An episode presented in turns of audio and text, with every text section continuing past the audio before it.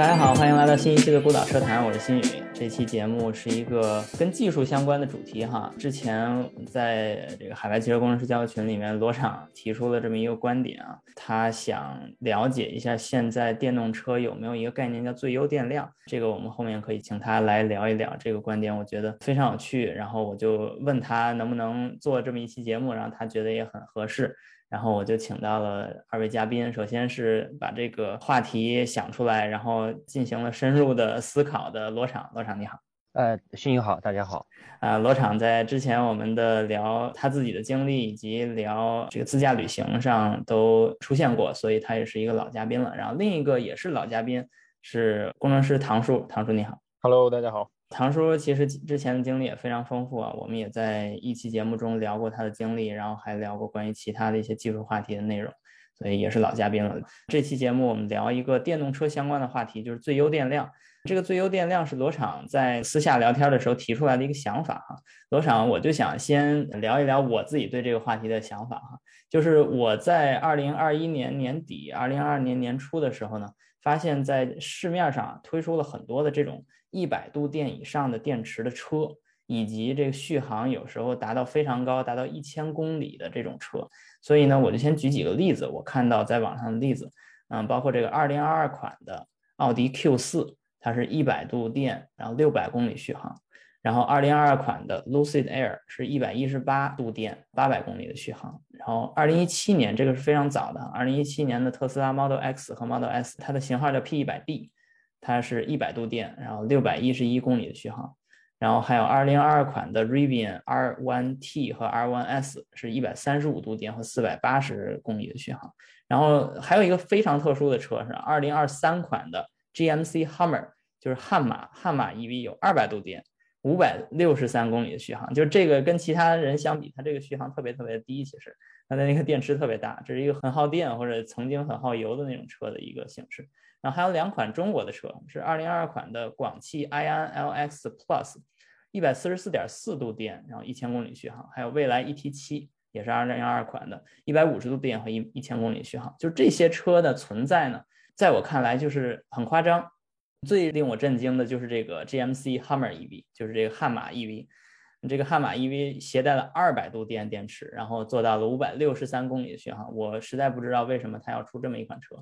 但是不管怎么说，这就是我看到的一些背景的一些数据。然后我想听罗厂聊一聊，你是怎么从开着1985年雪铁龙 2CV 环游世界提出的你关于这个续航的质疑的。好的，其实对，就像新宇说的，这个出发点呢，我思考这个问题的出发点，首先是我自己的车，那个雪铁龙 2CV， 它是一个40年代设计的那个一个廉价家用车，那它的油箱只有25升，然后续航的话平均下来，我经过十几万公里的使用，平均下来大概是可以一箱油跑300到350，极限可能400公里这样一个概念。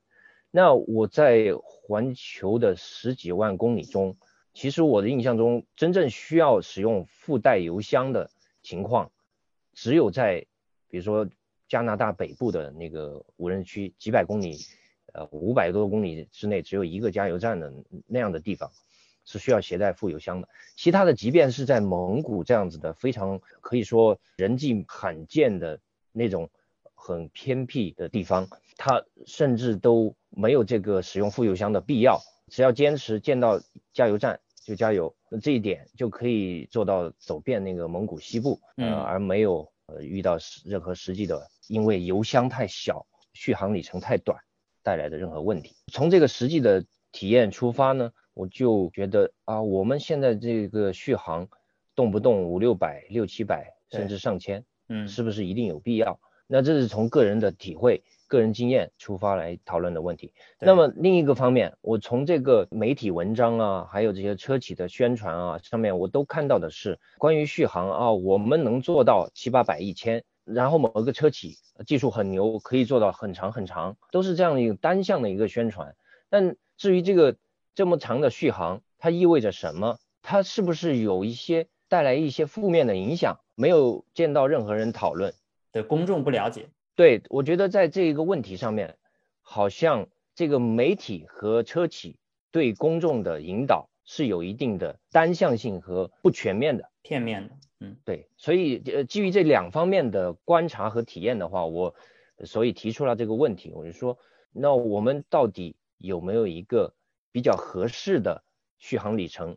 来既能满足这个社会的需要，又能够在这个所谓的双碳就是减碳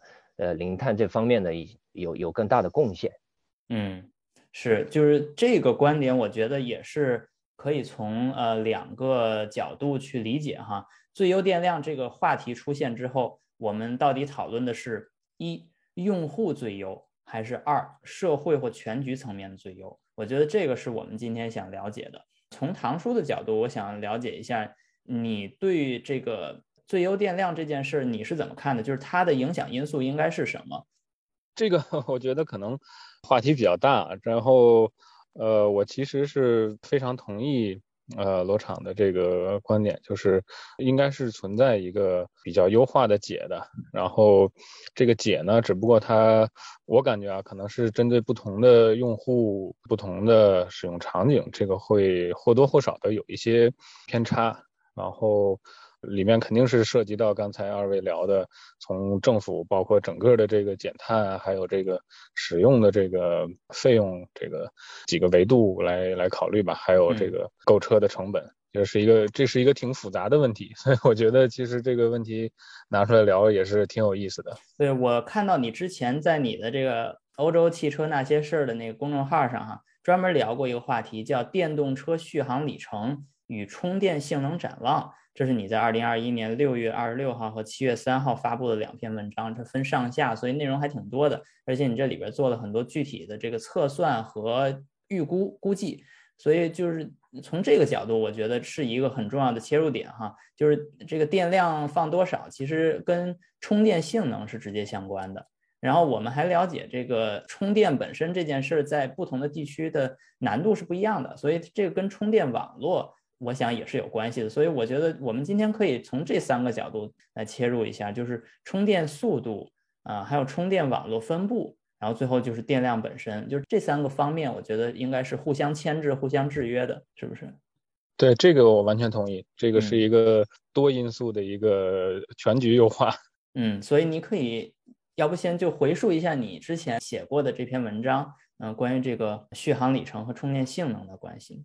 行，反正我那个文章里面其实大概的这个思路和意思其实就是纯电的这个汽车针对不同的类型，比如说入门级的车型和中高端的车型，还有这些豪华车，包括有豪华车里面可能又分不同的这个定位。嗯，这个觉得是应该会对里程数和充电速度都是有不同的需求的。那么从入门的车型来看呢，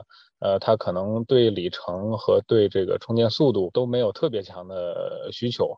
其实就是廉价车嘛，对，或者说就是基础的车型吧，大家这个出门买菜、见见朋友、上下班这种用途的。然后中高端的这些车呢，开始可以就是在里程和充电速度上都要有一些这个门槛了，然后再往上呢，到这个豪华的或者说这个高端的车型里面的话，我是觉得可能起码在目前阶段吧，这个由于技术的限制，还有整个市场啊等等一些各方面因素，可能会有的车是专门去推这个里程，有的车是推这个充电速度。其实光是对以后的这些展望了，其实从过往的这些车型的数据也能看出来是分这个两个不同的路线了。对对对，所以有了一定的数据量之后，你把它画在了一个横纵坐标的一个二维的一个表里边，一个图里边，然后你就明显的发现一部分车是走这个快充，一部分车是走这个长里程。对对，我觉得这个其实起码从数据的图里面看还是比较明显的。对，这个我也会把这张图放到我们的链接的这个声音描述中，后面可以在发布之后大家可以看一看。我想插一句哈，唐叔当时在那个工程师连线里边做的报告，我其实印象挺深的，就关于包括这刚才您提到的图表之类的，就是从廉价家用车到豪华车的这么一个电量、续航里程、充电速度的这么一个走向趋势分布的这么一个概略的介绍，我对内容有比较深的印象。但当时我必须提到，当时我自己有一个直觉，就当时一个感觉哈，所有这些讨论是在谈我们这个市场在做什么，对，车企他们在做什么，但是这个车企背后做的逻辑是什么，好像并没有涉及。当然那也不是唐叔文章的需要涉及的主题，而只是从我的角度，我个人的角度，我觉得这个有些问题没有得到答案。就是车企为什么要这样做，他们的那些里程为什么那样的分布。还有另外一个观察，就是豪华车他们的里程就长，充电速度就快，对，这个其实从市场的角度，从这个用户的角度，我觉得没有什么问题，没有什么难以理解的。花钱了嘛？对啊，豪华车用户他有钱啊，他可以花更多的钱买更大的电池，买技术更先进的充电，对，这些都没有问题。可是我们不能忘了，电动车安身立命的根本是什么？是它在这个降低碳排放这个战略下面能够发挥很重要的作用。它有个环保属性，它安身立命的根本。对，它的环保属性是我们不能忘记的事情。对。那我们是不是能够让市场来完全决定你到底有多少钱买多少电，多重多大的车，让它能够跑多远等等，这些性能属性都是可以用钱来买到的。那市场来自由调节这方面的问题的话，对于我们减碳的目标的达成有没有什么影响？我觉得这些问题就需要去进行一些思考。我觉得就涉及到你的一个很重要的观点，就是并不是里程越长它的减碳的性能是一致的，是一样的。所以我觉得这里边涉及到就是你是怎么思考的这件事，它的初衷是什么，它有没有一些数据支撑。首先啊，我觉得这个关于燃油车，大家都知道大排量的燃油车油耗高，或者是说那个跑车啊 SUV 啊，他们油耗高，然后这个环保性能比小一些的车要差一点。对，整体来讲的话，燃油车它就是不环保。那么电动车就好像是跟燃油车相比是零和一的区别，一变成电动大家都环保了，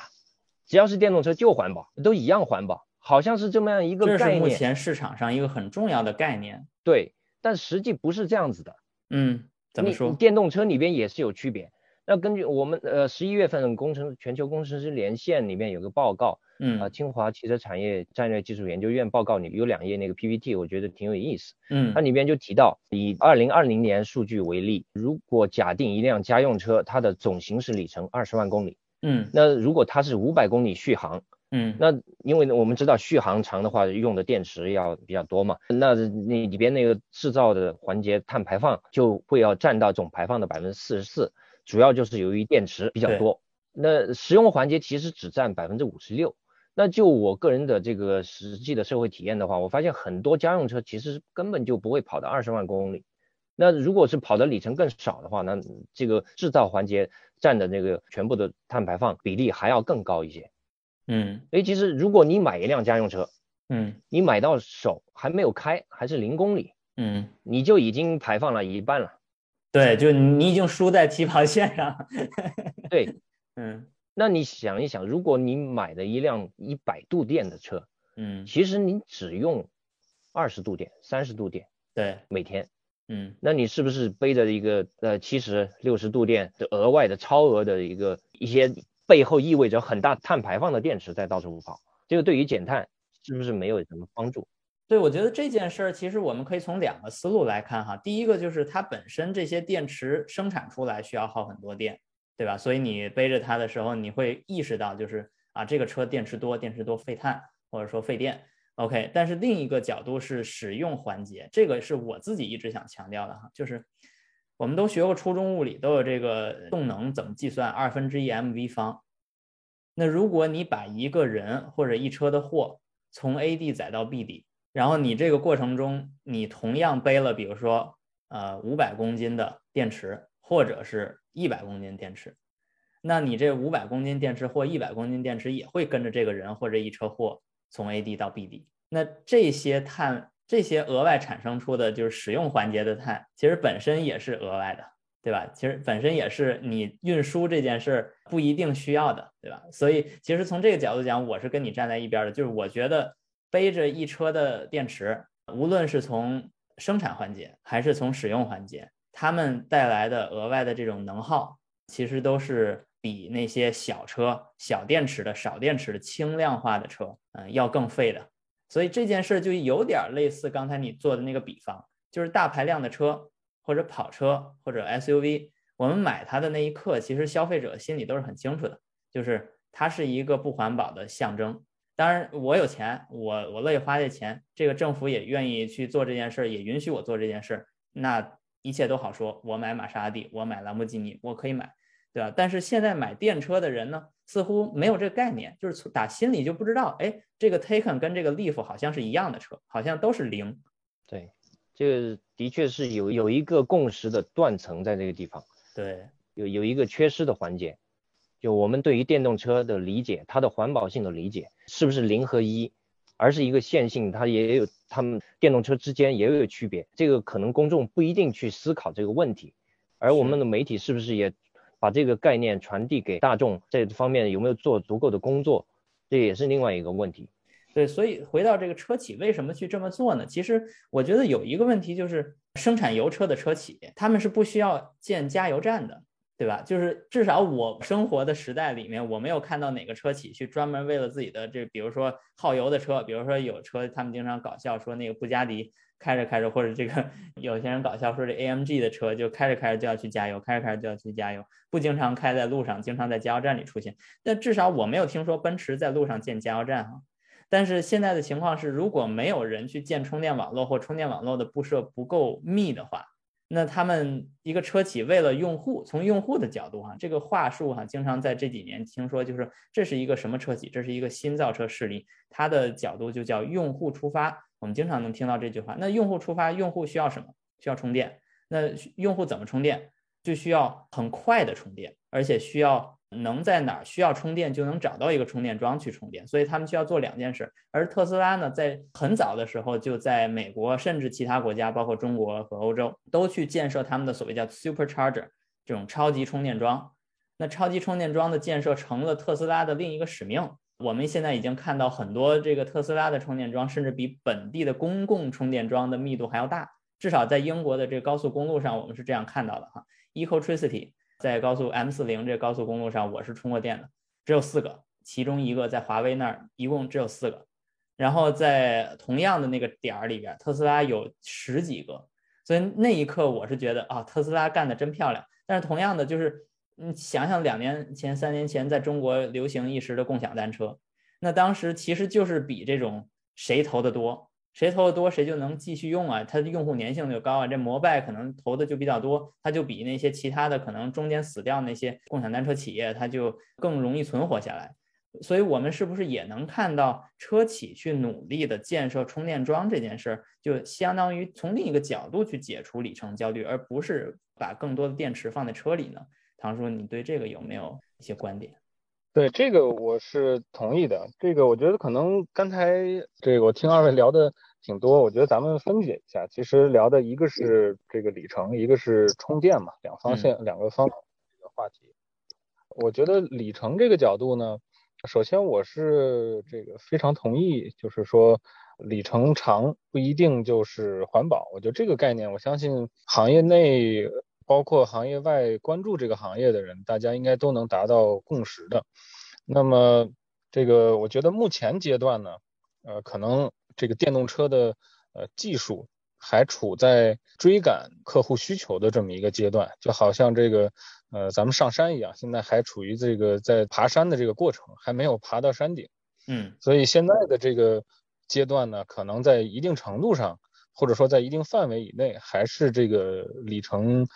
越长肯定会是更有市场的。就好比说有这个500公里续航的和200公里续航的纯电车，那肯定现在是在市场上的这个表现区别很大。我相信这个应该咱们也不用讨论了，市场上的这个数字就能够说明了。然后我觉得咱们如果说把这个时间线拉长，我相信技术上的量变会逐渐积累到一个技术上的质变，就相当于咱们可能像这个罗厂聊的这个最优的这个东西，如果把它理论化，实际上求最优解就是一个也许能给它放到一个这个高阶方程的一个曲线里面来看，那么可能咱们现在在这个曲线的一端，也许达到质变了以后呢，咱们到了另外一端，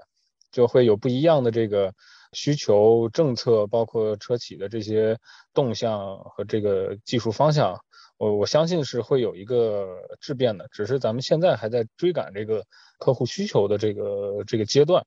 然后我也相信，也希望政府还有咱们整个行业内的人都能够去尽量去从整个全局的角度来考虑，然后怎么来鼓励和推动这个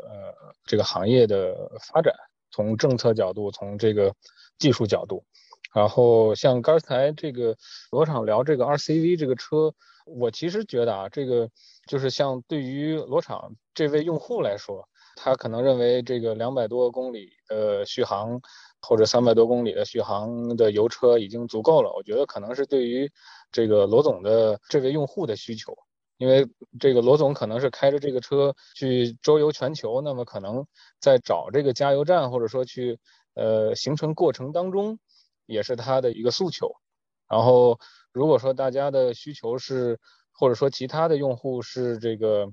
有一些是能够尽快的达到目的地，比如说就是想从中国尽快的这个穿过蒙古开到俄罗斯，那可能是另外一个客户的这个客户的需求。加上这个其实使用备用油箱本身也是一定程度上代表了或者说反映出有一定的这个里程焦虑，当然不是在所有的这个行程里面都会体现出来。我是觉得从续航角度来看的话，我觉得目前可能大的方向是这样，但是我相信会在一段时间以内会有一个质变，导致这个方向会有变化。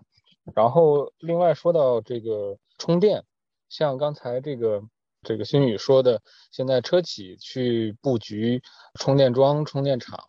和以前没有车企去搞加油站，这是两个完全不同的方向。我觉得这个可能更多的是因为现在大家想要急切的去推动这个市场和产品，那么在想要快速发展和稳定发展的两个模式当中，肯定会产生不同的商业模式和这个和手段。我相信咱们现在看到的这些行业里的现象和行为，其实是咱们现在如果说还是把这个时间线拉长一点，其实咱们现在看到的是时间线上的一个切面。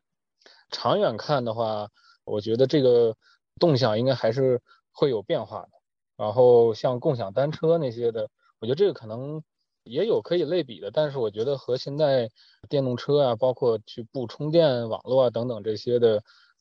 如果来对比的话，我相信现在在不管是电池啊、续航这方面，还是在充电方面，大家虽然说是这个高歌猛进，但是不光是堆的是数量，我觉得还是在技术本身上推动了很大程度的技术上的这个前进。我觉得这个其实是可能和前些年共享单车那个案例有一些区别的地方。嗯，然后目前看这个充电的技术其实也是在提升，就是充电站的充电速度、快充的这个比例还有快充的速度也是在提升。对，这个前一阵我记得好像看到群里边有朋友发过图片，就是现在很多的车企都在去研发这个高速充电的这个电池，包括想要整车能够支持高速充电呢，其实里面不光是电池和电芯的这个技术要求了，包括整个的这个车辆的这个高电的系统，还有像充电网络、充电桩，然后又涉及到桩里面的这个冷却里面的这个铜线的设计，所以其实是整个带出来一大条链的这个技术链了。嗯，它甚至有那种800伏的系统，现在在有些车上已经开始使用。对，像 Taycan 应该是有800伏吧，然后之前群里发的那个看到的那个图也是现在上800或者准备上800伏的有很多车企，我觉得这个应该也是一个是一个方向吧。对，就是不光是放多电池进这个车里边，而且是从充电的角度，从另一个角度去解决所谓的里程焦虑或者充电问题。对对，我觉得这个可能是和这个共享单车那个例子里面比较大的和本质的区别。对，哎，那就关于这个充电桩的布设这件事哈，我自己还有一个观察，就是从我在英国或者在中国开车加油的这个经历，让我感觉每次去加油站几乎没有排队的现象，就是很少有排队的现象。然后如果没有排队的现象，那是为什么呢？那可能就是因为这些加油站它的数量是远超于仅仅满足大家加油的需求的，就是车虽然有这么多，但是加油站更多，就是加油站它永远是够的。这件事让我觉得这至少是油车能够普遍适用，能够普遍开的一个前提，或者至少是这是我目前的一个现状。但是我没有去过很多地方啊，所以我就想问问罗厂，你在环游世界的过程中去那些欠发达地区，他们的加油站长得什么样的？他们有没有像我们现在就是比较发达地区的这种比较稠密的加油站的布设？好的，首先啊，我觉得这我们还得先提一句这个充电的事情，就是这个充电站和充电速度，还有你这个电池本身的电量，它们是一个系统里面的一些元素。那这共同作用下面才能够实现满足你这个出行的需求。而这个充电的站跟加油站一样，它是一个基础设施。那你的加油站经过了这么多年的汽车超过100多年来发展，加油站也不是从 day one 就是现在这么多的，对吧？它也是一个逐步的过程，逐步建成的。随着那个车辆的保有量的增长，分布的增长，它的加油站逐步的建成。但它加油站跟这个充电的之间的很大的区别就是加油站建起来很容易，这就引出来你这个刚才问我问题，对，全世界加油站长什么样？那加油站可以没有任何共同的样子，也可以有，就都是我们通常的意义上的加油站，就是我们熟悉的一个大棚子里面下面几个加油机，然后车开过去就加油，那都是那个样子。但也可以是完全不是那个样子，就是一个杂货店。杂货店里面放了几个油桶，可能是塑料的，也可能是铁的。然后它呢就是一个加油站啊，你把车开过去，店家拿个漏斗，拎个小桶出来，然后漏斗往你的油箱盖打开，漏斗放上去，往里边倒油，或者是用虹吸管子一吸，赶紧塞进去，然后就加油了。这就是一个加油站。很多在玻利维亚的那个加油站都是这样的状态，还有秘鲁有些乡村里边。所谓的加油站就是一个杂货店，或者是某个民居里边有几个油桶，就这么一个概念。但如果你是要在那些地方充电的话，这可能就是完全不一样的一个概念了。因为充电站的建设需要的这个基础设施的支持是有一些容器，然后运输一些油倒进去，这个相比完全不可同日而语。是这样的。所以其实从这个角度讲，想简单的推广充电站在一些地区是可以实现的，但是在另一些地区并不那么容易实现。对，而且如果是气候条件不太容易让，就是比如说，因为我知道你开过不同的地区哈，就是像你刚才说那个最困难的地区需要这种副油箱的是你这个加拿大无人区，这就让我想到在北部地区，在北方地区可能人烟稀少，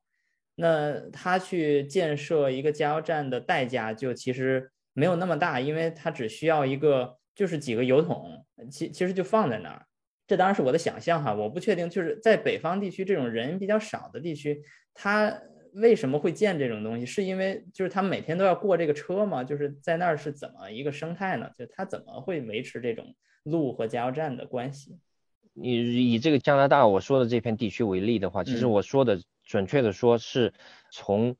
加拿大的那个北部育空地区通往北冰洋有个叫图克的小镇，中间要经过因纽维克，就我们都知道那个爱斯基摩人，对吧？爱斯基摩人的聚居点就是在因纽维克那一带，是他们最大的聚居点。然后这是加拿大北部一个比较重要的一些城镇。那么中间虽然有很多旷野是无人的，但你为了满足在北部靠近北冰洋那些地方的人们的交通需求，还是需要有路。那有路就需要有加油站，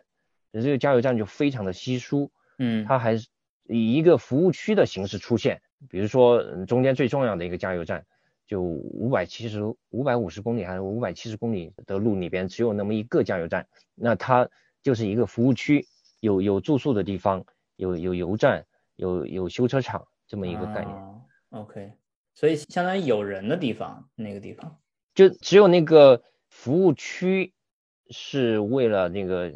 里边还有那个公路维护的人员，这些都是为了这条公路的存在，为了满足交通的需求而常住在那里的可能有限的一些人。那整个其余地区的话，整片是只有那些动物而没有居民啊。OK， 然后在蒙古怎么样呢？在蒙古是不是也有很多这种服务区呢？因为蒙古跟加拿大是完全两个不一样的国家。其实你知道吗？有一个很有意思的一个当时我们的体会，就在阿拉斯加啊，或者是在那个加拿大北部啊，我们感受就是这是一个升级版的蒙古。升级了，经济发达的蒙古，一个现代化的蒙古啊。他们对，就是只要有城镇的话，那它的城镇的面貌就跟其他地区的城镇的面貌区别不是特别特别的大哈。加拿大和美国毕竟是比较发达的国家，那它的这些城镇的基础设施还是相对来讲还是比较齐备的。但是蒙古的话，它是一个地大物博人稀的国家。羊肯定比人多，总共全国300万人口，有将近200万住在那个首都乌兰巴托，剩下的100万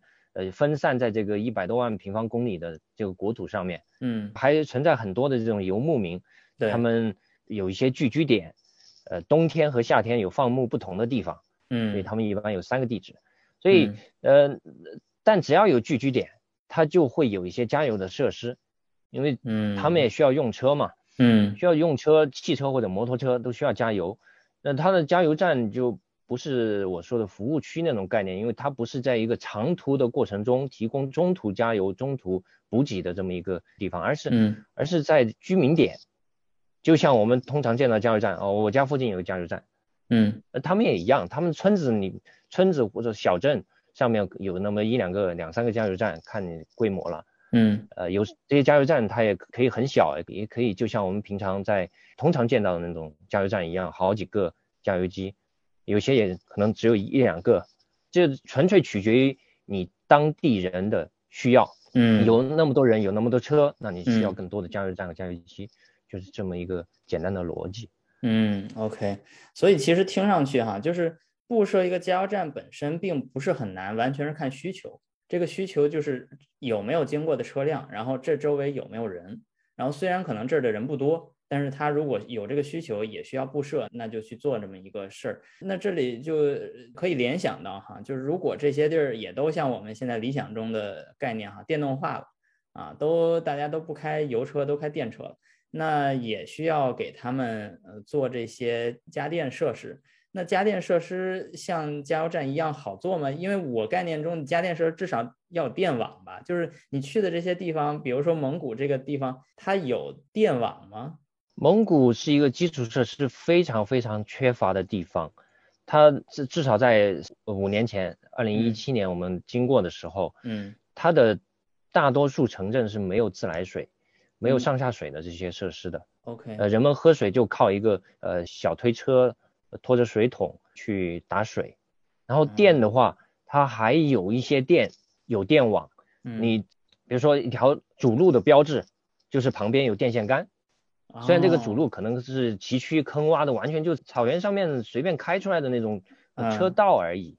一些轨迹而已。但它被称为主路的话，标志就是旁边可能有电线杆。所以他们显然还是有用电的需求，因为这些城镇毕竟还是基本的这个用电是需要满足的。但是在那些村子里边的话，或者是这种游牧民的那些蒙古包，那就没有什么电了，它可能自带一个风力发电机，有一些自带一个很小的一个风力发电机，或者甚至可能有一些用太阳能的也不排除。那它的但是这样的一些基建状况的话，要满足建充电站像加油站那么的普及的话，这肯定是存在很大很大的困难的。对，听上去这个摆几个油桶还是确实比这个一百多千瓦的这个充电机放上去要更简单哈。OK， 这是一个我想了解的故事啊，我觉得这个跟我们去理解未来把这个电动车推广到世界的各个角落还是有关系的，虽然不是马上立马需要实现的目标哈。然后我们最后去聊一聊关于这个电动车的电量本身，这个电池的难度，就是它电池应该怎么安排，然后这个车上应该放多少电池的问题。我想先从唐叔来问一问，就是你觉得目前的这个放大电池这件事儿，除了电池本身很费钱很贵以外，有没有其他难度？这个应该是难度还是很多的，就是除了费钱以外，这个车肯定变重了嘛。如果说单纯是靠堆电池来实现长里程的话，然后占的空间也更大，整个对这个布局，然后甚至是这个车的前后的载荷比，还有车的这个高度，底盘的这个高度，整体还有甚至是安全啊，比如乘坐舱的空间等等这些的，我觉得光靠单纯的堆电池来实现的话，其实是没有什么意义的。那所以说在车企这方面有没有关于我这个车到底要放多少电池这件事的考虑呢？就是它会不会采集一些用户需求，或者说去了解一下，就是到底它这款车的用户想开多远，有没有这种工作？我相信应该是有吧。这个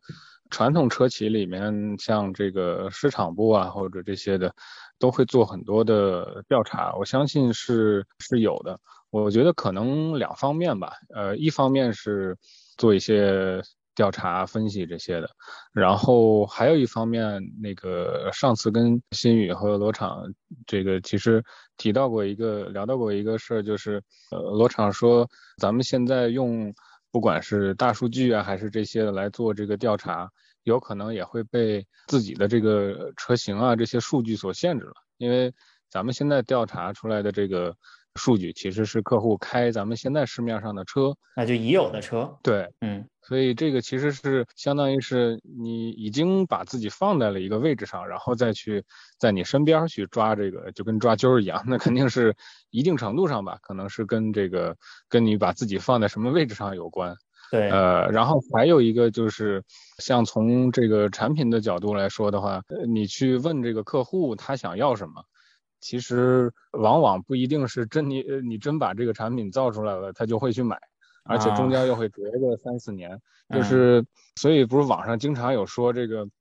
真正好的产品经理不是去问客户要什么然后我就给你造什么，就是这种单纯的这个舔狗的这种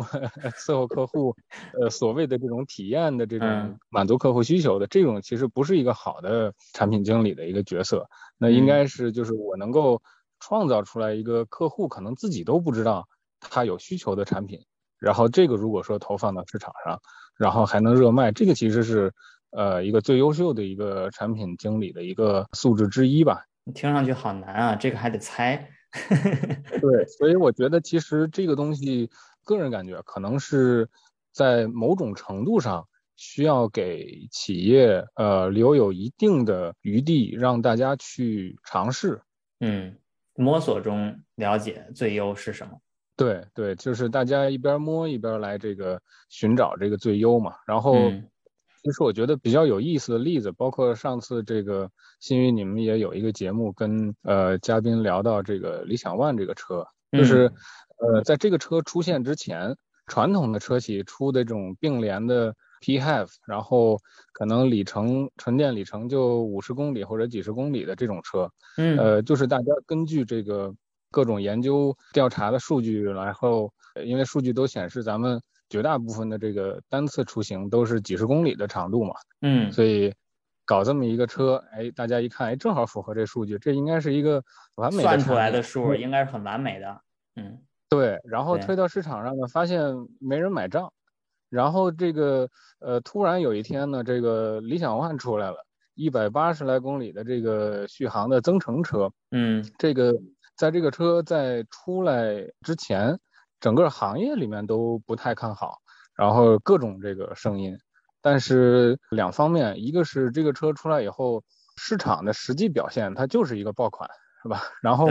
还一个就是这个车出来以后，几乎所有的其他车企都在去追这个方向。我觉得这个其实就是一个很有意思的从市场的角度来去给大家一定程度的机会，不是说这个完全的把这个口和门放开，你就到处撒秧的跑去吧，我觉得那个也没有意义。就是在一定的方向的指引下，然后给企业和市场一定的这个灵活度，让他们去发挥这个市场的优势，然后去寻找这个最优的方案。哎，我觉得你刚才正好提到了一个新的观点哈，这个观点我觉得正好是这几年我们能够在政府的补贴上看到的，就是它并不是完全不管，它用补贴这个指挥棒去要求大家做一些事情。然后这里边我就能看到2017年的时候，国家提出了这种对纯电车和插电混动车的补贴。那当时纯电车的补贴的那个最低的门槛是在100到150公里的续航里程，然后这个续航里程能给2万，然后150到200之间呢要给3万6，然后250以上就是4万4。也就是说你只要做到250以上那你做到是400还是500还是1000，你的补贴都不变。所以这就相当于从一定程度上要求大家做到250以上，但是又不会鼓励大家做的越长越好。我觉得这其实就是一个有意思的政府的方式来限定一些发展空间和发展方向。对，然后政府的政策，其实这个罗厂之前这个罗总的观点也是嘛，就是政策其实也应该是一直跟着行业走，不应该是这个死的嘛。所以政府的其实国内现在补贴今年开始也退坡，要退掉了。我相信整个行业里面后面还是会有比较多的这个机制和玩法，还有新的商业模式。我觉得这个其实还是我个人比较期待的。嗯，罗厂，刚才新宇早些时候提到了这个，我们说最优有两个层面，一个用户层面的最优和这个全局的最优。对。但其实我们还没有把它明确，就是这个到底是什么概念。那我就想简单阐述一下我自己的这个理解。就这个用户层面的最优的话，它是一个。用户当然他有自己的实际的用车需求，他的交通需求，不管他是用车来干什么，他是要做一些具体的事情的。那这个需求又受到一些约束，比如说经济上面，我希望买车的时候便宜，对，用车的时候方便节省，那还有方便，所有这些都是一些约束条件，最后才会形成一个我用最少的钱完成我最大的这个需求。我是最大的收益，我能够做最多我想做的事情。那这是他从用户层面是存在这些最优。那这种最优大体上是从经济层面来考虑的，就绝大部分状况下这些因素里边并不包含说我整个社会的收益，保护地球或者是我的社会的支出是不会在这个计算里边的。对，或者说很少会在这个计算里面的。那这就是所谓全局最优需要考虑的问题。就从这个一个协调人的角度，这个政府需要或者是立法的机构需要发挥一些作用。那这个作用的出发点是什么？出发点就是我为什么要推电动车？因为我想要有这个减碳，达成减碳的目标。对吧？对，巴黎协定，这是我的核心目标。核心目标是减碳。对，那另外一个方面的话，我社会需要运转，如果社会不运转，没有交通，社会没法运转，那没法运转，皮之不存，毛将焉附，我谈什么环保，对吧？对，谈什么减碳？所以这两头挤压下面，中间我需要寻找一个最优。那这个最优怎么去找？从政府的角度，所谓全局的角度，那我就是把这个整个这个交通当成一个系统来考虑，然后我的这个交通到底是，首先我交通需求是什么？保持这个社会运转的这个需求到底在哪里？我觉得当然这是一个非常复杂的问题，但从一个简单的一个角度去切入哈，我这里尝试从一个简单的角度去切入。比如说我一个在某一个特定的这个怎么讲，就是一个特定的社区，以地域也好，或者是这个车型，或者是共同考虑，乘用车5座以下家用乘用车，它在某一个地区或者是范围可大可小的一个地区，它的平均每天的这个行驶里程是多少你可以统计一下平均数。对，统计意义上我可以找到一个这个社会运转所需要的交通量。嗯，那这个交通量我并不作为一个硬性的指标说哦，大家都做到这个，算下来平均200公里，那所有车都必须做到200公里，我不是那个意思，那是非常愚蠢的。嗯，那我是需要寻找到一个中值，这个中值以它作为一个目标值，然后再比它长比它短的，那可能会有一些区别对待。那实际上就把一个环保问题转化成以某种方式转化成经济问题，对，然后交给市场去处理。那把这个环保作为这个用户也好企业也好他们的那个计算公式里面的一个重要的变量，嗯，那它就变成一个市场问题了。啊，对，这个我觉得这个思路特别像我们这几年看到的，从欧盟这边比较流行的这个95克二氧化碳排放的这个法规或者这个规章，这其实就是把一个环保问题给具象化，给资本化嘛，就是让大家算嘛，就是你算出来最后你是多排碳好呢，还是这个多在这个技术投入上更多，或者说更发展更多电动车。然后我觉得比较愚蠢的一件事就是把电动车永远算成0克这个二氧化碳排放这件事，这件事不能一直持续，就是它从第一天一直持续到现在，在中国已经持续了10年，在欧洲也持续了很多年，就这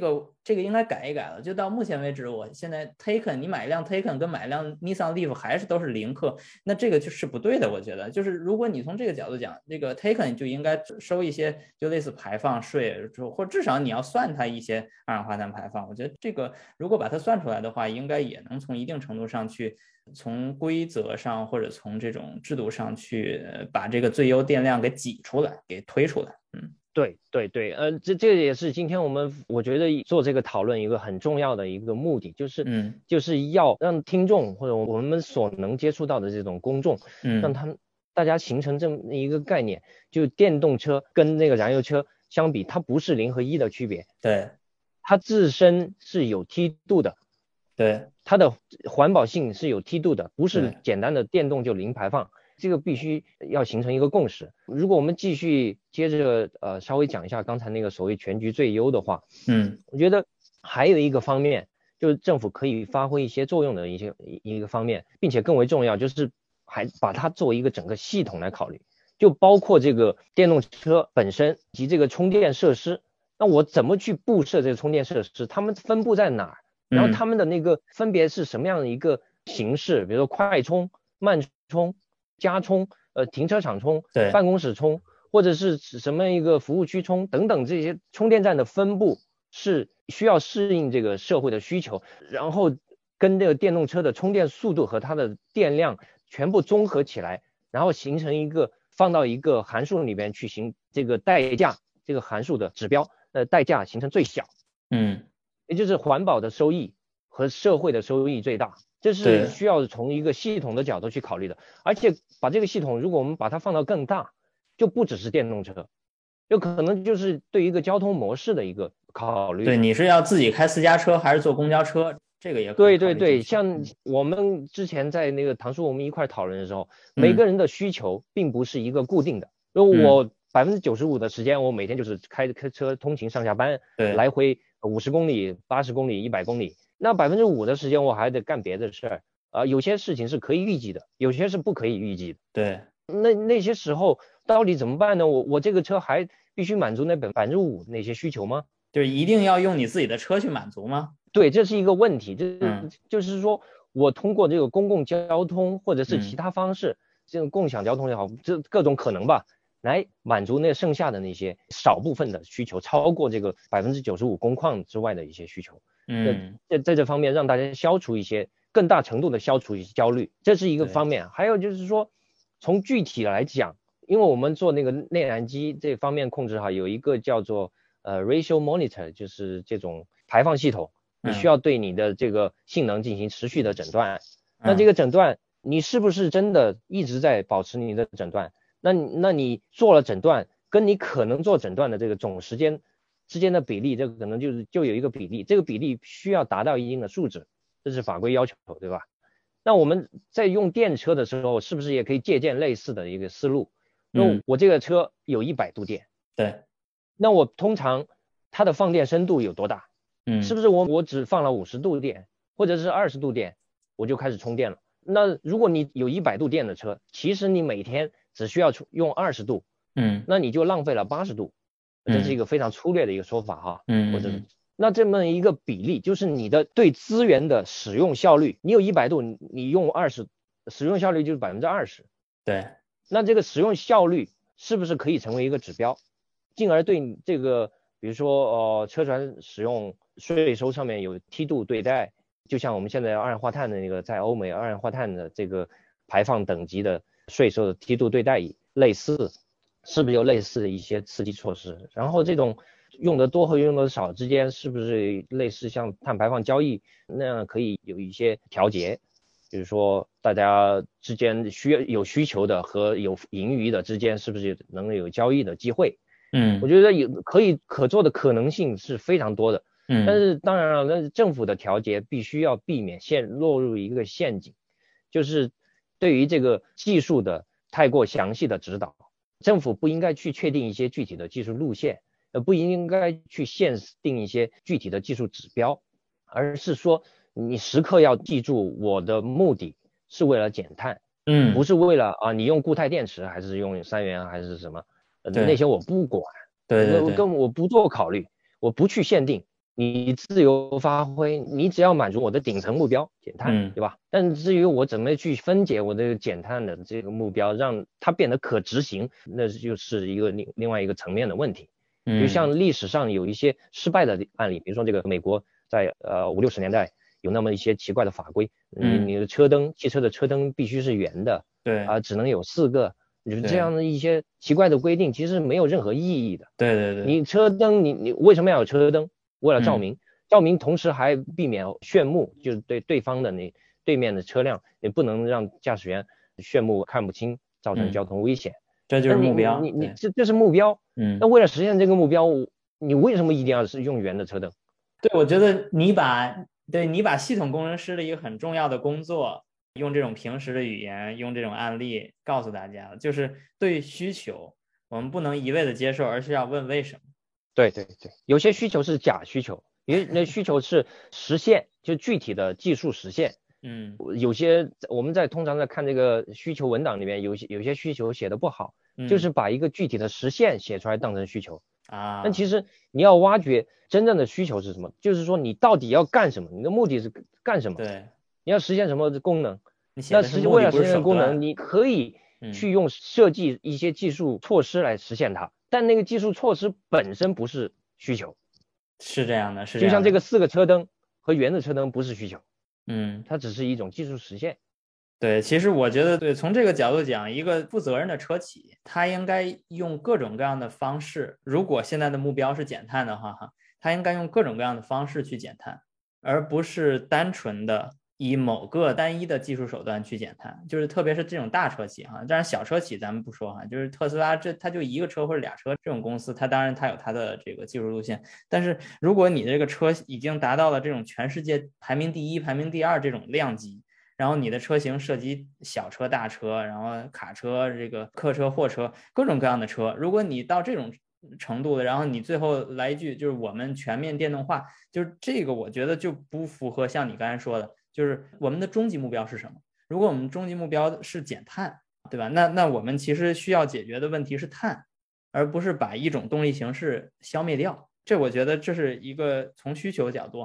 一个终极思考。对于一个车企来说，对政府来说就更应该是，就政府更应该强调的是，今天我们的目标是减碳。OK， 那我们减碳的目标是不是需要通过补给500公里以上续航或1000公里以上续航的电动车来实现？这我觉得是一个政府不应该做的事情，或者说我们不应该去刻意去让某种特殊的产品去成为这个市场上单一的一种形态来实现。嗯，对。